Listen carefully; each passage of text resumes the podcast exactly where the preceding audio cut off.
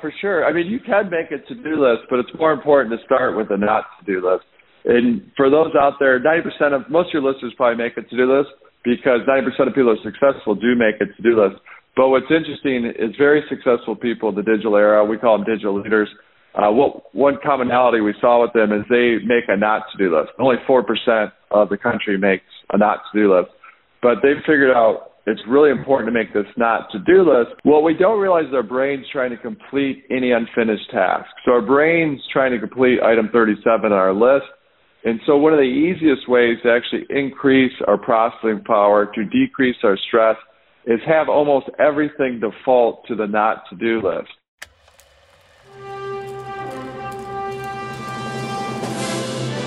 It's one small step for man. Liftoff. We have a liftoff. We choose to go to the moon not because they are easy, but because they are I hard. have a dream. You can't handle the truth.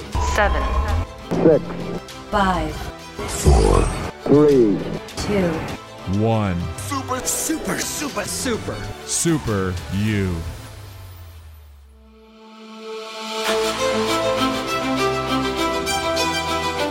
Welcome back to the Super You Podcast. It's the podcast designed to unlock and unleash your superpower. I'm Jake with Equalman Studios. The quote of the week is We discover who we are by discovering who we're not. So don't sweat those past mistakes, learn from them, and of course, they do not define who you are, rather, who you're not.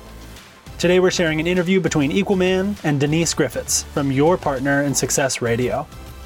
Erik shares ideas on how to focus better, why you shouldn't answer your emails first thing in the morning, and advantages of making a not to do list.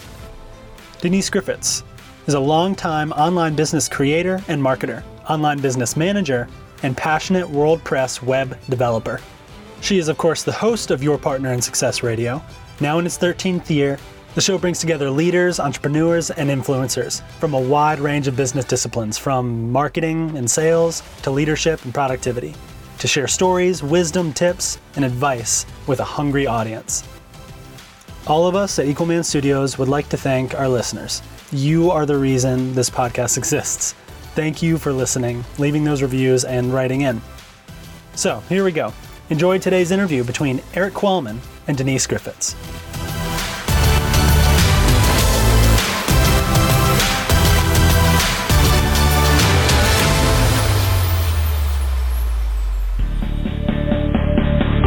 Partner in Success Radio is a free business podcast with host Denise Griffitts.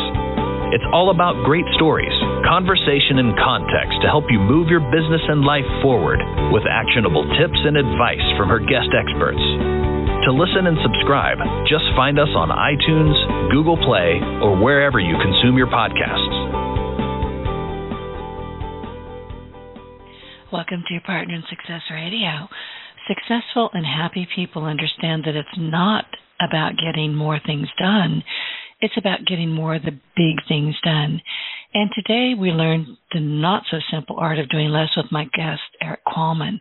Now, he's a five time best selling author and keynote speaker, and Erik has spoken in over 55 countries, has reached over 50 million people, and he is the best selling author of five books on digital leadership. He was also voted the second most likable author in the world behind Harry Potter's J.K. Rowling. I've read all of those books. He has partnered with partnered with brands such as Starbucks, Raytheon, Chase, Sony, National Guard, IBM, Airgas, Disney, and over 200 universities. And he is also the founder of, and I'm I'm probably going to have to apologize, but I don't know if it's Equalman or Equalman Studios, which has produced film and animation projects for the likes of Disney, Cartier, CompuCom, Chase, Hearts on Fire, IBM, and many other global entities. Erik, welcome to your Partner in Success Radio. It's good to have you here. It's great to be here. I have to tell you, in your most recent book, The Focus Project, and thank you for sending me that book, by the way. I spent the weekend with it. It is on my desk. I have it on Kindle. I've yellow highlighted it all over my Kindle. The book, the physical book, has sticky notes in it, and I love it. It's a it's a terrific book, and I'll be writing an Amazon review later on today. I started it, and then I kept going with the book, and oh, oh, I need to add more. But in this book, you say that focusing today is hard, really, really hard, but it can be learned and it can become a habit. Before, though, I'd rush all over the top of you. Tell people a bit about you, more than I have told them, and why you wrote this book and why focus is so very important. No, thanks for having me on. Thanks for the kind words. I've been in the digital space now three decades. So I started as an intern very young out of Detroit. And so I was in digital before digital was a thing. And my first book, Socialnomics, was written 12 years ago. And I was telling people, hey, the social media thing that's MySpace thing at the time and this new thing, Facebook, are going to revolutionize the way we communicate. And so it was the right place, right time. And so that took off. And I've now written six books, but the latest book is almost an anti venom to that first book, Socialnomics, where I was telling people, hey, you got to get into this stuff. You've got to understand, you've got to understand, you got to step into this digital world. And then I started to witness and watch people go too far into their phones. And if you have a teenager, you know this for sure. But just saw two people people go too far into the Jetsons and I told him, look, you got to kind of take a little step back. It's a combination, it's a balance of Flintstones, Jetsons. And then I wrote the Focus Project as an anti venom to that book, but it was also for myself. So starting with a reader of one, readership of one, is that I would get done with the end of the day. Um, and I own my own company. I'm an author. We have an animation studio. We own, own some web properties and do some board games. But I'm sitting there going, why is my hair on fire when I control my, technically, quote unquote, control my own schedule? If I'm wrestling with focusing on the big versus the busy, I wonder if everyone else is. And so I started just asking around whether it was a CEO to a school teacher uh, to a stay at home mom or dad. And everyone seemed to be wrestling with focus in this completely unfocused world. And so what I want to do is a project to really figure out from a research perspective, both the institutional research, what's been written over the last hundreds of years on how you can focus, but also then from a street research standpoint, take some of this and test it out on myself. I was going to be the guinea pig. And so that's what I spent two years doing. And it was two years because the first year was a series of failures, to be honest, as false starts five times, because that's how hard focus is. And so that's the whole genesis of the book, why I wrote it, why I reference it myself uh, when I'm faced with these focus issues, when I start being pulled towards the busy versus the big. So that's it at a super high level.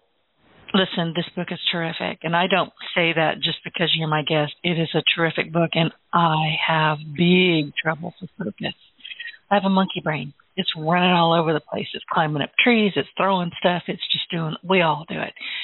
And I'm aware that I have a focus problem. I'm painfully aware of it. So this book landed on my desk really when I was saying, I need help. I really, really need help. I've got big ideas. I've got things I want to do. Well, guess what? I did about a third of, oops, got to go over here. I'm done. It, this has to stop. I mean, it's just not right. So one of the things that, and I'm, I have it on my Kindle right now. I'm looking at, but you start with number one, focusing on growth. But the big thing for me was number two, focusing, and you crossed off time and you substituted the word time with energy management. I think that is so important. No, you're right. I think that one fallacy that I was able to uncover is that, wow, if you just gave me more time, I'd be fine. Or if I just had two more hours of my day, well, that might be good for about a week, and then you'll fill that up. Or if you look at it more not in the fantasy world, because no one's going to just hand you two hours or 12 hours, which you're going to fill anyways. But if you're dealing with the here and now, is let's say you woke up tomorrow two hours early to get stuff done. Well, this research shows you're probably going to get less done because you're going to be tired. And so it's really about that energy management, not time management. So there's a lot of billions of dollars made around time management, but really your focus should be on how do I manage my energy and how do I push that energy towards the most important things in my life first rather than last. Meaning I've got to do sometimes the toughest things first so that I've got the energy to do it and then save the easier things when I don't have as much energy. And you know, I found that I am an, a morning person. I'm a very early morning person. But I find that I flag around noon. Between noon and two, I'm just gone. don't ask me to do anything I probably can't or won't do it. Then I perk back up later in the evening and I'm going full bore again. So those segments of your day that you can say, hey, you know, I'm going to be fine from 7 p.m. to 11 p.m. I'll build websites. Once you figure that out, I think that's very helpful too. No, you're right. Everyone's different. That's why in the book I'm going, hey, I hope you just take one thing away from this book that's going to help you. And I'm going to walk you through what I did, but everyone's different. And so you'll try something, go, oh, that really works for me, or that doesn't work for me. Um, so to your point, if you can find out what daytime, what parts of the day that you seem to be the most creative, most productive, and then you start to just make sure you make that a focus from a standpoint of, for myself, for example, I'm a morning person. So if I'm going to write a book, that writing's going to have to happen in the morning. And it should be the first thing I do. So attack the day before the day attacks you. And so, and some of this, your listeners, you've heard this. I've heard it. So it's very simple when you hear it, but it's not easy to execute. So it's really just trying to figure out, okay, now I'm going to change this want into a must. How do I change this want into a must? So instead of I want to write a book, I must write a book. Once you change it to must, all of a sudden you start to assign certain blocks of time or you know certain scheduling blocks out certain times for those specific activities. Exactly. One of the things that you talk about is Fred the Baker. Let's talk about that because that's a fascinating story. Yeah, for some of your listeners, you might remember this, but going back, there's one of the most successful advertising campaigns of all time was by Dunkin' Donuts. It was so successful actually that it changed how we even spell the word donut um, so that you can now spell it without the GH. You can spell it just like Dunkin' Donuts spells it. But the, the, that whole campaign was called Fred the Baker. They've done they did over a hundred episodes. Um, you can check it out on YouTube. But for those who might remember, but those that's new too, you can check it out on YouTube. But it's a series of commercials where Fred the baker is basically exhausted from making the donuts. He's like, I made the donuts. Time to make the donuts. So the whole thing was time to make the donuts. So people literally in the United States were going around saying time to make the donuts. Just like Nike, just do it. This was time to make the donuts. Um, it was so successful that they actually named the biography of the owner of Dunkin' Donuts Time to Make the Donuts. And they even had a parade for the actor once they moved on from that campaign. They had a parade for Fred the Baker. He was so beloved. But the key for us when it comes to focus is there was one particular commercial that was the most popular of all the commercials, and it's a situation where they keep showing him leaving his house and then coming back during different seasons of the year. So it's just showing rinse, wash, repeat that his day was time to make the donuts. I made the donuts. Time to make the donuts. I made the donuts. And then at the end, his world's completely upside down. Basically, doesn't know did he make the donuts or is he coming back from making the donuts, or is it time for him to make the donuts? And a lot of us fall into that Fred the Baker scenario to where it's each and every day we're running 100 miles an hour and we're not getting anywhere. We're on that treadmill of life, not going anywhere. We're not getting the big things done. We're getting the busy things done. And so a lot of us need to avoid that scenario of kind of that Fred the Baker. Did I make the donuts or is it time to make the donuts? And really focusing, I'll repeat this a ton during the course of this interview. It's are you being pulled by the busy or are you focusing on those big things that you want to get done?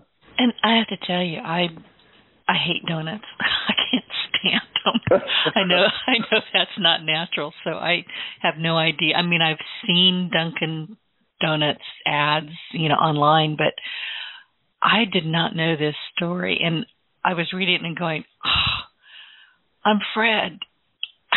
I knew I was Fred. I hate donuts, but I'm Fred.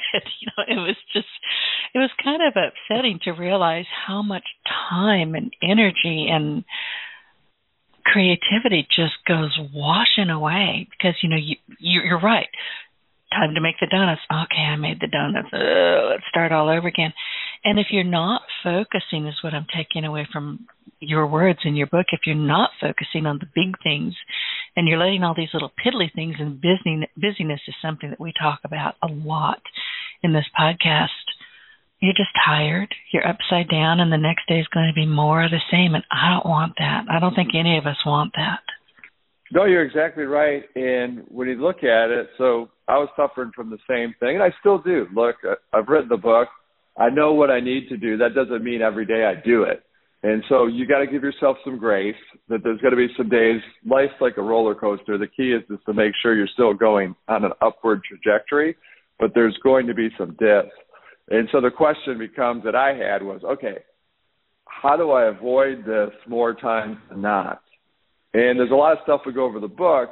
What really helps me the most is that the night before, I'll actually write down what's the one thing that if I do it well makes everything else either easier or unnecessary. So again, I'll repeat that. What's the one thing that if I do it well makes everything else easier or unnecessary? You can do it right in the morning. I prefer to do it at night. By doing it at night, it allows me to sleep a little bit better to where and part of that's neuroscience that your mind thinks, okay, that's taken care of. So you're not thinking about that, that thing that you need to do.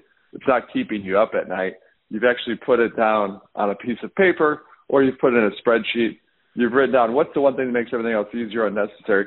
And then the key is you figure out, like you mentioned, is just what part of the day works best for you. For most people, you do want to attack it first thing in the morning before the day attacks you and set a certain amount of time. Go, okay, that first half hour before the day even begins, there's going to be a lot of stuff. I'm just going to, for a half hour, just focus on that one thing that I wrote down so that I keep that ball progressively moving forward.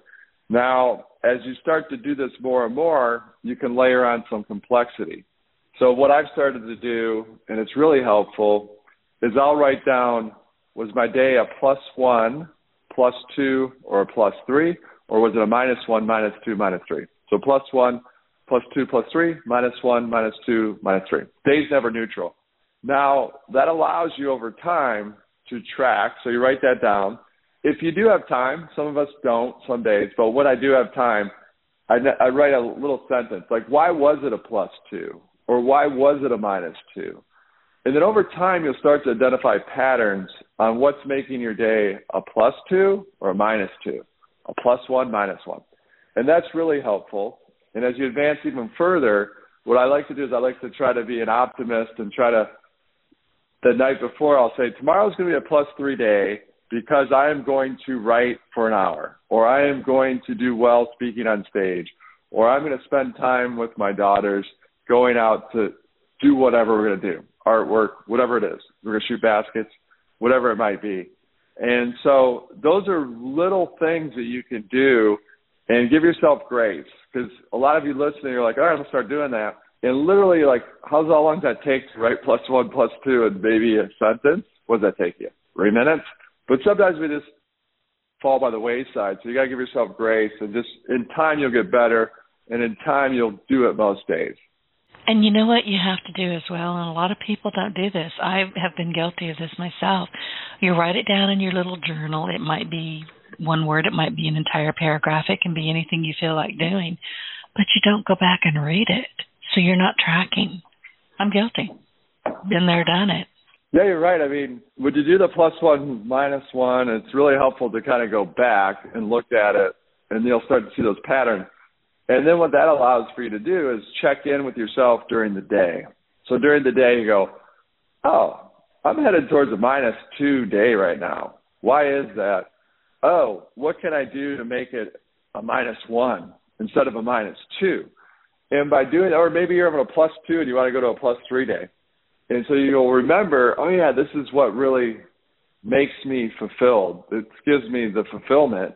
Uh, this gives me joy which ultimately can lead to happiness.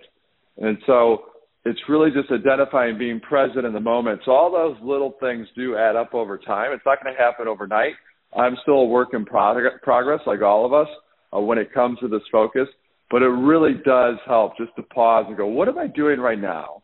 What should I be doing? What kind of day am I having? I'm having a minus two. How do I at least flip this a little bit, judo flip it to where it's a minus one? Um, and over time, you'll get better at that.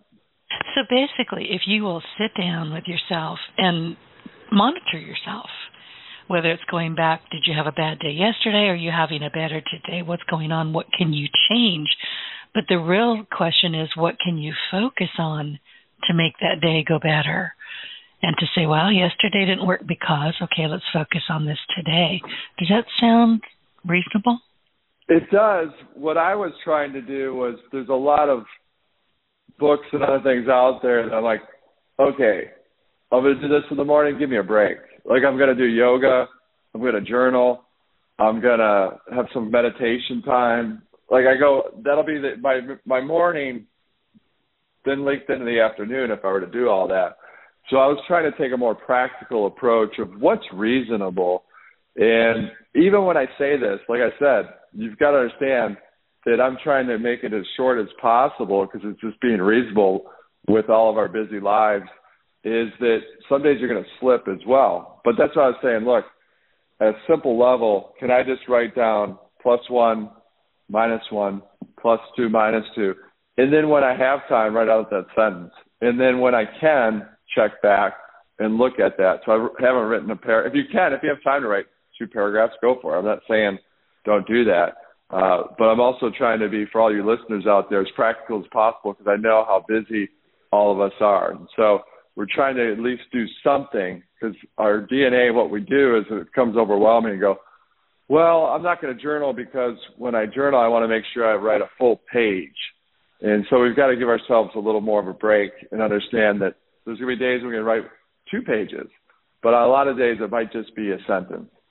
I do well with a sentence because I can immediately read it and go right back to it. It's just a reminder more than anything. It's like, oh yeah, that's what was happening. Oh, I was mad that day, or no, it was a great day. You know, whatever was was happening. so, I mean, I've got day minders that go back from a long time ago and I can pick one of those up and and just look at whatever was in you know those they have those little tiny boxes like you were supposed to be able to write in those things. So I learned to get very very focused on what I was writing in my day minder. But I can go back and go, "Oh.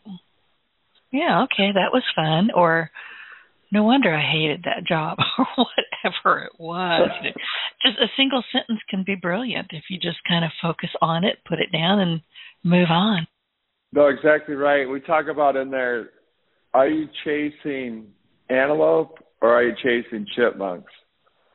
Meaning that if you're if you're a lion and you're chasing chipmunks all day, they're easy to catch, but eventually you're going to die because it doesn't give you enough sustenance. And so they have to chase the antelope, which is a lot harder to do, and it's a lot harder to kill. And the same metaphor holds true for life is it's very easy for us to gravitate when we get up, when our energy is at the high point, that we go to answer email. And that's chasing chipmunks. And it's part because of the dopamine in our system. We feel good when we take our email down from 100 to zero. We're kind of tricked into that, that, oh, I made progress but actually what you, you're doing is the most more times than not you're just kind of chasing chipmunks instead of chasing that antelope. And so that's the key when it comes to that focus is understanding that yeah 20% of life you've got kind of these chipmunk things that you have to do whether it's taxes whether it's xyz or something broke in your house. But in these little things that we have to do or at work.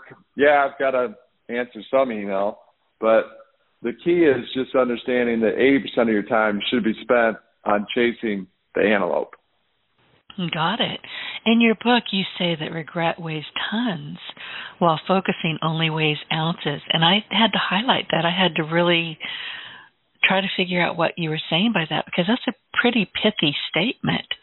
But then, you know, the idea is, according to your book, is what would a year look like if I'm maniacally focused on one aspect of my life per month? I would love to hear what that means. Yeah, because when you think about it, how we spend our days is how we spend our lives, but we don't really think about that in the micro. At least I don't. And so you're always like, well, I'll do it tomorrow. And then you're like, I'll do it tomorrow. And then tomorrow never comes. So the key is, you know, focusing in the moment only weighs ounces, meaning literally, if you start today, small steps lead to giant leaps. Um, it's funny, I took the time to actually – frame by frame, look at all these Olympians jump, long jump, and their smallest step happens right before they do their giant leap. And the same holds true for all of us. Is it's really those small steps that really lead to su- success. Is that you've got to just say, okay, if you want to write a screenplay, let's say, that you're like, oh, I don't have time. I'm not in the right frame of mind today. I'll do it tomorrow. Instead of what you need to do is go, I'm going to carve out four minutes. That sounds ridiculous, right? I'm just going to do four minutes a day. But you got to start somewhere. And a lot of days, when you start that four minutes, it goes to 40 minutes, it goes to four hours. And so it's really about keeping that focus at the front and center to make sure you don't have that regret. Because if the days didn't start to stack up, all of a sudden you look back over the course of the year and go, geez, like what did I really get done? What did I do? Um, what I do with my family? What I do with my work life? What I do with my spiritual life? And so it's really looking at those facets and understanding that that's what it means. And then also for all the listeners out there, the reason, one of the reasons I started writing the Focus Project, the book, or doing the project itself, is I'd really start to, my mind, think, gosh, what would it look like if for a month I just focused on fixing everything in the house? Or what if it looked for it for a month if all I did was focus on writing, that I wasn't worried about doing an interview or running this thing for this company over here or doing XYZ. Um, it was really just trying to figure out that fan- fantasy. You start to get excited when you think about it. Think about how much you could do if all of a sudden you just focused on one thing for a month or for a year. But then I had to walk that back because you got to live in reality, right? You're not just to, if you focused on one thing for a year, like if you just focused on writing for a year, you could probably write four or five books. But you've got a family. You also, plus you probably might be working. It might be a side hustle if you're, say, writing a book. And so that's why I walked it back and figured out what's reasonable for most people and in the book, it started at two hours, and then really, it, for most people, it's like let's start at a half hour. Let's just try to carve out a half hour a day to focus on that one thing that would get you super excited for a month. Now, you might go for a year, but I wanted to test different things for a month just for the project. But for you, the listener, it could be I just want to carve out a half hour a day for a year, or I just want to carve out a half a day to start for this week. So start small, carve out like I'm going to start half hour, but somebody might be sitting there laughing, going, a half hour? Are you kidding? So I don't care if it's three minutes, 30 minutes, an hour. Figure out what you think's doable, and then carve out that time for that one thing that you know is going to bring you that fulfillment. That you know that big thing that's out there. A lot of you listeners, you're hitting those triples, you're hitting those home runs, but you know there's a grand slam out there. Or you've climbed a bunch of summits, but you know that big summit's out there or you've stepped into your story, but your biggest chapter still waits, and you know it because that's what's keeping you up at night. And so it's carving out that time. You're like tomorrow. You're like today. Today's the day I carve out this time, and I'm going to carve it out for this specific time each day. And again, for most of us, that's in the morning. For others you, might be late at night. But it's trying to figure out where's that pocket of time I can carve out so that it's non-negotiable. And most of us, it's it's in the morning before the day attacks you and you have to actually do it. It's one thing to say, "Yeah, I'm going to do this 30 minutes every day," and then look, look Facebook is a great leveler. Go back into your memories on Facebook. You will cringe. Oh, I'm writing a book. Oh, I'm going to do. Oh, geez, that was three years ago. No book. Pay attention. is my point here. If you say you're going to do it, just darn do it. Yeah, no, you're right. I mean, I didn't write the book because uh, my wife's uh, Colombian, and so she speaks Spanish in the home with the kids. And I found myself, I was learning Spanish, I was getting better, but then to your point, I was like, oh my gosh, I'm not that good. I've I've been spending ten years learning this, and I'm probably at a C plus level. If you were to ask me, hey, if you spent ten years and you're trying to learn Spanish, I'd be like, oh, I'd be like Shakira. I'd be I'd be fully fluent after 10 years. And so that was another epiphany for me uh, and you raise a great point that it's so true that all of a sudden I go, oh my gosh, it's been 10, 13 years. And so I haven't been crushing Spanish as well as I thought. And so some of those are kind of eye opening for you. They they really are. I mean, those Facebook memories pop up every day, and I'm almost reluctant to go look at them because I'm like, oh gosh, what did I promise this time?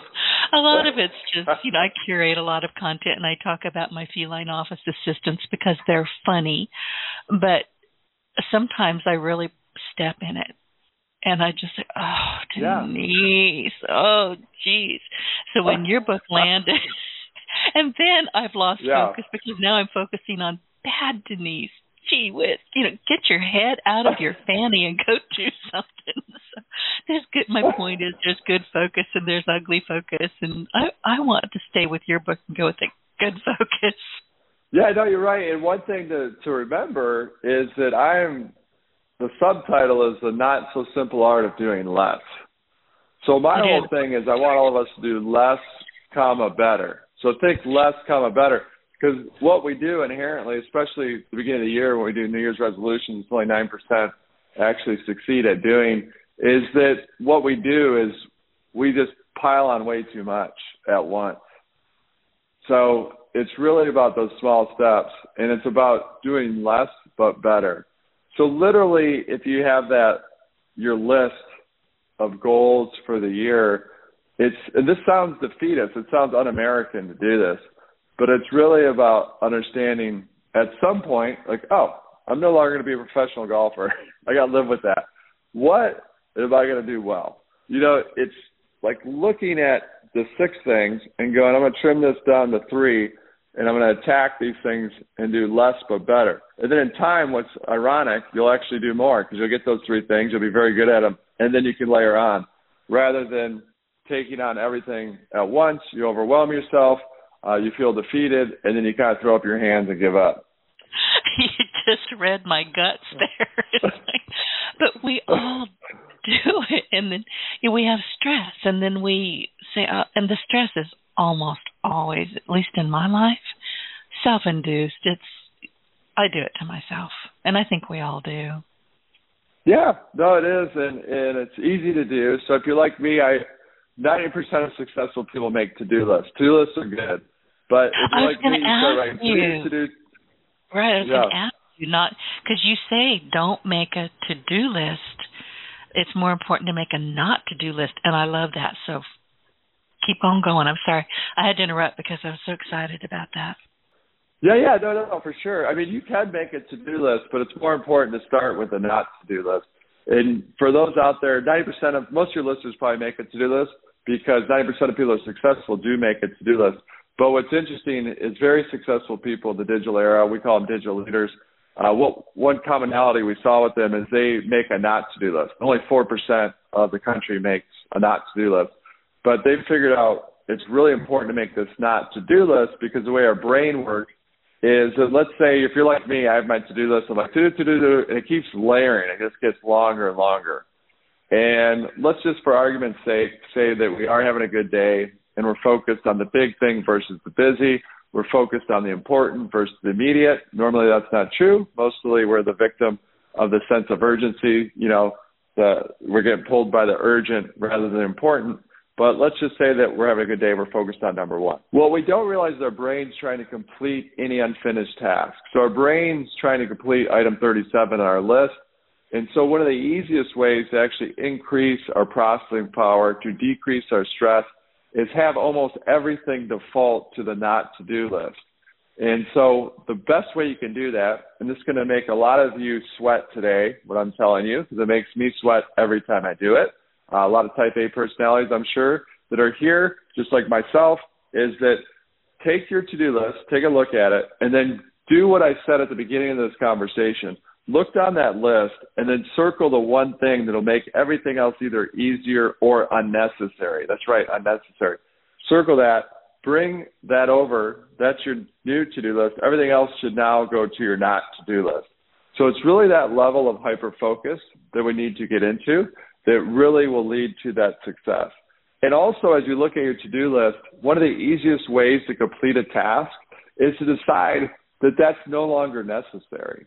Um, and so that's what I mean by saying that less but better is looking down that list and saying, yeah, it would be nice to do this one thing, but to be honest, it's not one of the most important things, and it's going to derail me from that most important thing. So let me take this off the list, and now it's done. I'm just not going to do it. Um, and it could be anything. You can look at it and say, like I said, the example I gave was someone might have a list of, I'm going to be, you know, a scratch golfer. or you're saying I'm going to be a great pianist. And it's not defeatist. It's just really looking at it going, these other three things are more important than that. And so I'm going to take that off the list. That's going to be now completed. Yeah, it's interesting. You and I'm an A-type personality, and I'm a recovering. All right, I'm lying. I'm trying to be a recovering workaholic. It's not working, but my to-do list was. I'm trying. My to-do list was beautiful. I started doing to-do lists when I was a kid. I was a small child bossing my siblings around. I was the oldest. I could get by with it, but my as I grew up and I found Excel and I became a nerd on nerd in stilettos, my to do lists were color coded. They had times in them. I was so rigid about it that I just about drove myself buggy. I mean, I really did. And you know, multitasking. Oh, your to do list is ripe for multitasking. Don't do it. Yeah, you're right. I mean, you think about we're jumping around a little bit, but with multitasking, because that's another thing that most of us, all intentions are good with multitasking because we want to beat Father Time. You know, Father Time's undefeated. We want to get ahead of the competition. We want to ring more of our 24 hours. So all good things when it comes to our intent with multitasking. But ironically enough, we achieve the exact opposite, that we actually get less done. Because the way our brain functions is that when we say we're multitasking, uh, this is when we're doing two cognitive tasks. So let's say you're listening to a Zoom meeting or you're listening to a conference call, you're trying to write an email. You're using the same part of your brain. So your brain gets confused. It's trying to figure out what's more important, A or B, task A or task B. And in that moment of switching, so there's a switch, they're trying to switch back and forth, there's a loss of efficiency. So much so that our IQ can drop up to 15 points uh, which my dad's always really quick to point out and say, "Son, you can't afford to lose 15 points. That's a lot of that's a high percentage of your IQ." Uh, and that's a whole other podcast. We can get into a whole other radio interview. But when we look at it, it's the equivalent of not sleeping for 36 hours. And as teens, when you multitask, your productivity can decrease by up to 40%. Now, what? So I call that, you know, that's you should do that switch tasking. So you want single task, single task, single task not easy to do. I'm a recovering multitasker. I've now done this for 10 years. And so I catch myself literally every day multitasking. I say, stop, do one thing at a time. Now, there is good tasking. So, what is good tasking? So, good tasking is when you're using two different parts of your brain. So, it could be that you're on a conference call and you're walking in the woods. That's good tasking. You're getting exercise. You're using different parts of your brain. So, one's physical, one's mental you're getting green. If you just see the color green, it actually helps you out. It makes you feel more alive. It's just in our DNA. So literally just seeing green, the color green, they've done studies that shows it actually heightens uh, your energy. And so even if you can't get out in the woods to walk into nature while you're on that conference call, if you literally just look at the color green, um, it can help you. So that's what's called good tasking. It takes many forms. Say you're on the conference call and you want to wash your car, you want to fold laundry. That is good tasking. And we shall take advantage of that. It's something we've learned during the pandemic. Yeah, why wouldn't I get some exercise while I'm on this call? And so the key is to focus on good tasking and avoid that multitasking because most multitasking should be called switch tasking. Not only that, but you make silly mistakes. I mean, really silly. Yeah. And then you go back and go, how did that happen? Oh, never mind. I was trying to cook, feed the cat, and write a blog. Never mind. I figured it out. you know, it's just, yeah. You can't yeah. do all those and you got things. Like cat, you got cat food in the jello, just like a Christmas vacation. You got some cat food in jello. exactly. And one of the things that you say in in your book and I've heard you say it in other places is that the power of saying no and how to say it. Listen, my mom swore that my first word it wasn't mama, it wasn't daddy, it wasn't dog, it wasn't cat, it was no. And she said I meant it. I mm-hmm. said it with great flair. It's still my favorite word as far as I'm concerned. It's a complete sentence. But you know who I don't say no to often enough? Take a guess. Yourself. Yep. And I'll catch myself saying, Really? you knew you didn't need to do that right then. You knew you didn't need to multitask, and then I have the bad Denise chat with myself, which just you know you go further down the the hole there. So, but how do you say no, and why do you say it, and how you know? we all we all need to learn to say it. There are going to be clients, potential clients that come to you. They're not a good fit. You knew it, but you took them on. Now deal with it. So let's talk about the power of saying no. Yeah, the power of saying no is interesting because when I was looking at the successful people, these people have 30,000 people that report into them at these companies. And I go, how the heck does this person become so successful? And you look at it, you ask them, they're like, well, I'm a little better than focusing at most. And I go, what's the biggest challenge you have? They're like, focus. So they understand that tenuous nature, that they're a little bit better, but they could always slip below that bar. And when you look at very successful people, they're better at focusing than us, but it's not because it's in their DNA. They're not born with it. They've set up systems and processes to enable this. They do not, not rely on willpower because willpower will fail you more times than not. So they're relying on systems and processes. And so when it comes, the other thing that they're really good at is they say no to almost everything. That's the other thing that they differentiate themselves. They say no to almost everything. So to start off, one of the easiest systems to remember is if it's not a heck yes, it should be a heck no. So it's not a heck yes, it should be a heck no. Meaning, hey, do you want Super Bowl tickets? Heck yes, I want those Super Bowl tickets. Hey, do you want to join us for this meeting on XYZ? Gosh, I probably should be there. That's not a heck yes. So it should be a heck no. And when you're going to say no, the quicker you say it, it's better for all parties. And I'm going to walk you through. It was tough for me because most of us are people pleasers. So it's very hard for us to say no. So a lot of times they'll say, oh, not today, but maybe next week. But guess what? They're going to reach out next week and you still don't want to do that. And so it's really about understanding how do you put that system and process in place. So for me, when I know it's a heck no, then it's immediate.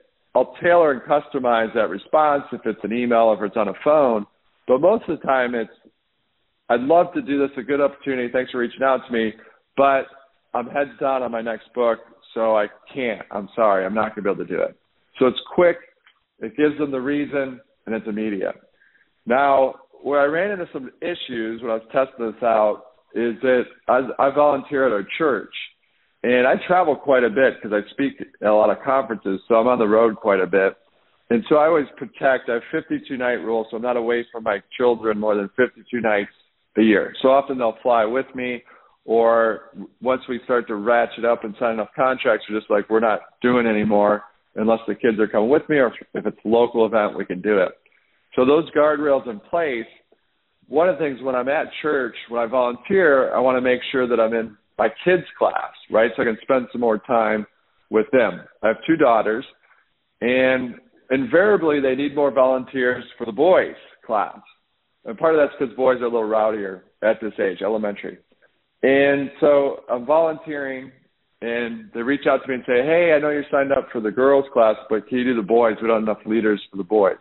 Now, in the past, I would have said, Sure, no problem and then I wouldn't have had that quality time with my daughters. But it's really hard for me because I'm sitting there going, what kind of volunteer am I? Like, it's only on my terms that, no, I only volunteer for my daughters. But since I was doing this project, I go, let's test it out. I go, you know, I travel a lot, and since I travel a lot, the reason I signed up for the, the girls' class is so I can be spend time with my daughters. So I'm thinking, ah, oh, I did it. Okay, cool. That that should be it. They'll have me do do the girls. Nope. Get an email back hey, we're really short on the boys. Can you be a leader for the boys? And again, in the past, it would have been like, no problem. But you go, I'm testing this project out. So I literally copy and paste what I'd sent before, tailor it just a little bit different, send it back. And then this time they reply back, okay, we're going to, this lady that's also an, a leader of the girls, she's going to go to the boys. Now, so now it's a win for me, but also this isn't always going to happen. It's not always going to be rainbows and unicorns, as my daughters say. But the the lady that went over and did the boys, she actually enjoyed leading the boys better than the girls. So that turned out to be a win-win. That's not always going to be the case, but the point of the story is that by testing it, since I was in this project, and then literally she said twice, I had to say no twice, and then it it worked out for everybody. And it worked out for me, especially because I got to spend time with my daughters. Now, in the past, that never would have happened. So it's really about sticking to your guns and try to get those processes in place, those systems, So in time, when you do say no, you've kind of got a system that allows you. Again, systems meaning is it a heck yes? Is it a heck no? If it's a heck no, then you have another system that you have kind of an email that's like, sorry, I'm heads down on this book. Um, this opportunity, I'm going to have to let someone else, this great opportunity, someone else to take it because I, I, I can't allocate time to this. And do it as quick as possible because it also is a win for the other person. They can move on and get somebody else. Whether they're trying to sell you something, whether they need to volunteer, whatever it is, it helps that other person out. Uh, obviously, the best way to help them out is by saying yes, but the second best way to help them is with a quick no as well. And I love that. And I have a a similar way of doing things because if it doesn't resonate with me right away, I'm just not going to do it. My I'm a little pig-headed that way. But it works. It works for me because I don't get roped into things that just make my stomach hurt or make me mad at myself or I'm not going to do well because I wasn't interested in the first place. No is very important.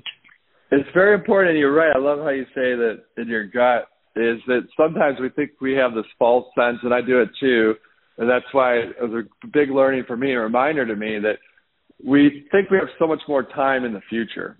So if someone asks you to do something two months out, you're more likely to say yes because you think, oh, I'll have the time in two months. But then two months come and guess what? You still don't want to do that thing that you agreed to. Uh, it's not getting you excited. It's a maybe. It's like, ah, that's okay. Maybe I should do that. No, you should kind of delineate. Life's so short. It should be, if it's not a heck yes, it should be a heck no. No, I love that. In fact, I'm going to. I just wiped my whiteboard above my desk. It's clean. That's going up there, and it's not going to be heck yes. It's going to be hell yes or hell no. Because there you that's go. How important all in. It is. I like it. I'm all in.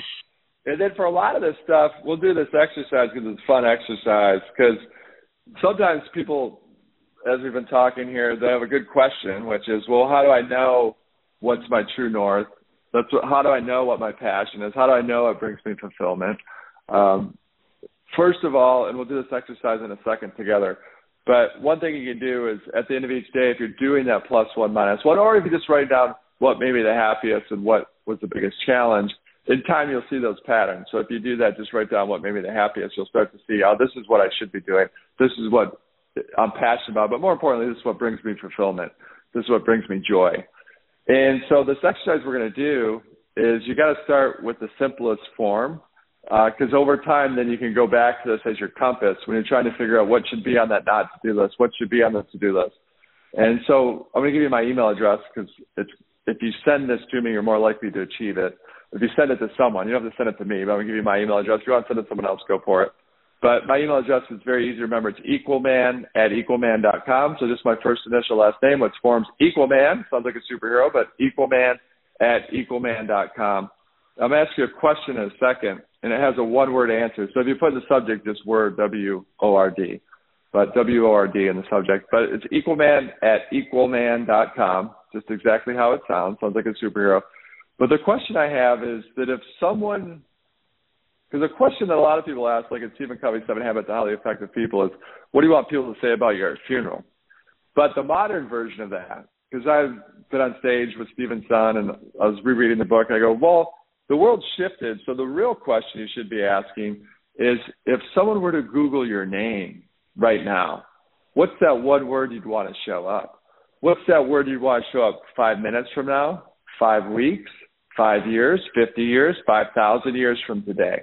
So what do you want your digital legacy to be, not only five seconds from now, but 5,000 years from today?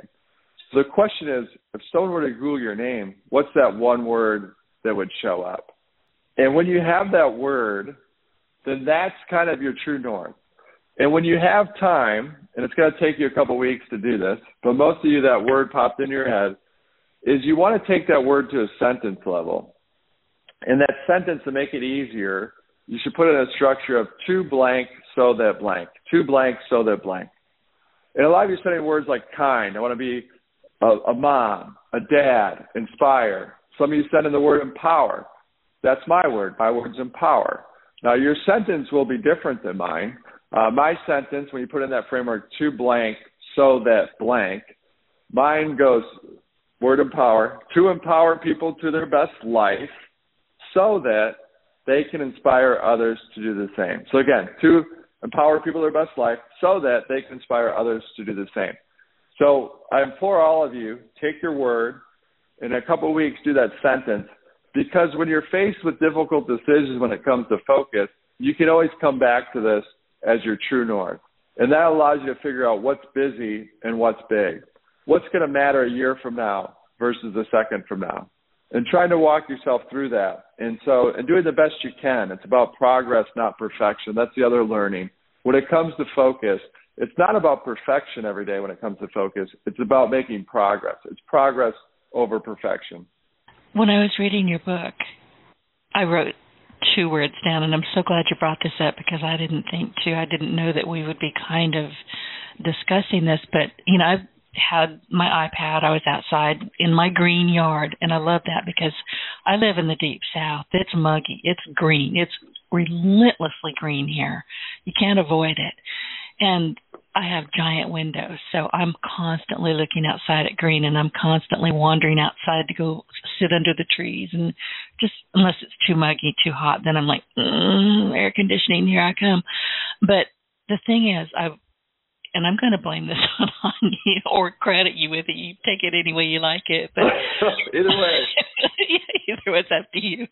But you know, I was reading about focus, and I was reading about you know how do you focus on what matters most to us, and how. And I was reading the the Nobel Prize story, and you're talking about obituaries, and I thought, what is my true north, as you said, and this is what I wrote down, Erik.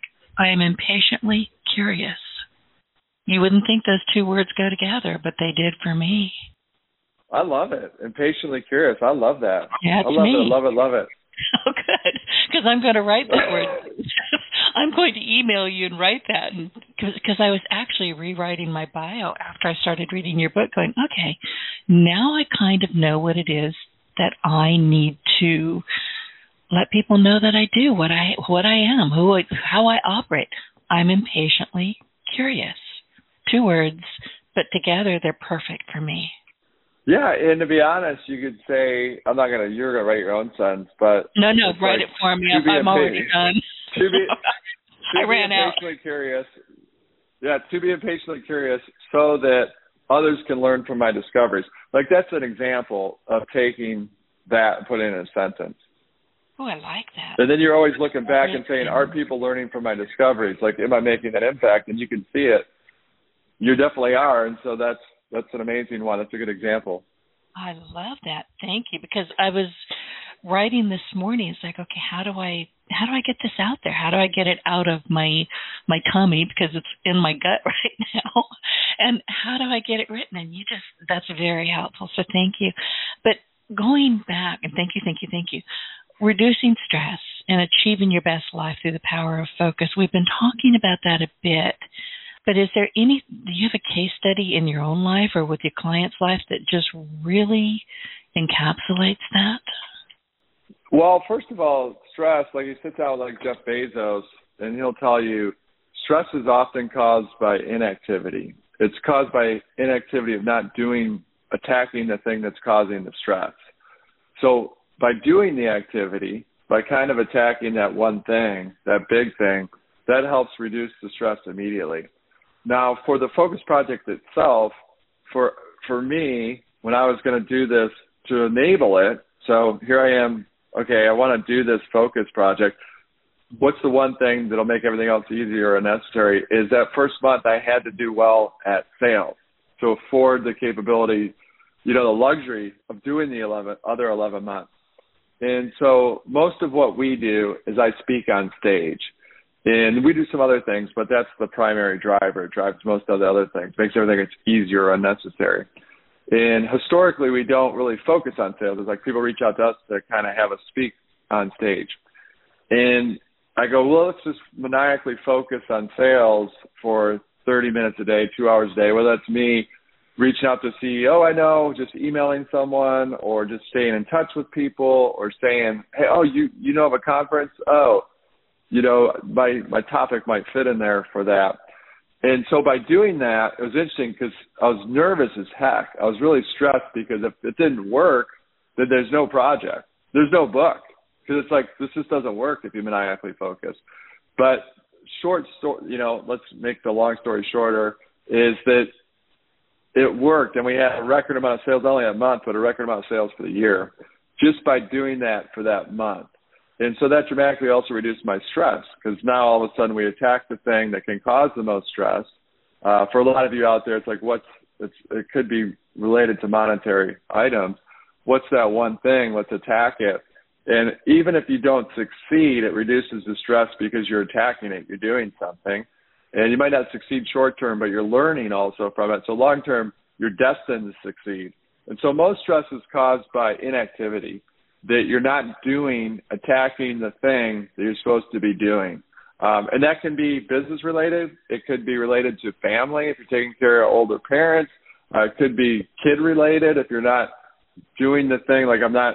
Oh, I haven't spent the time a half hour a night reading with my kids. that I'm supposed to be doing. That can cause stress.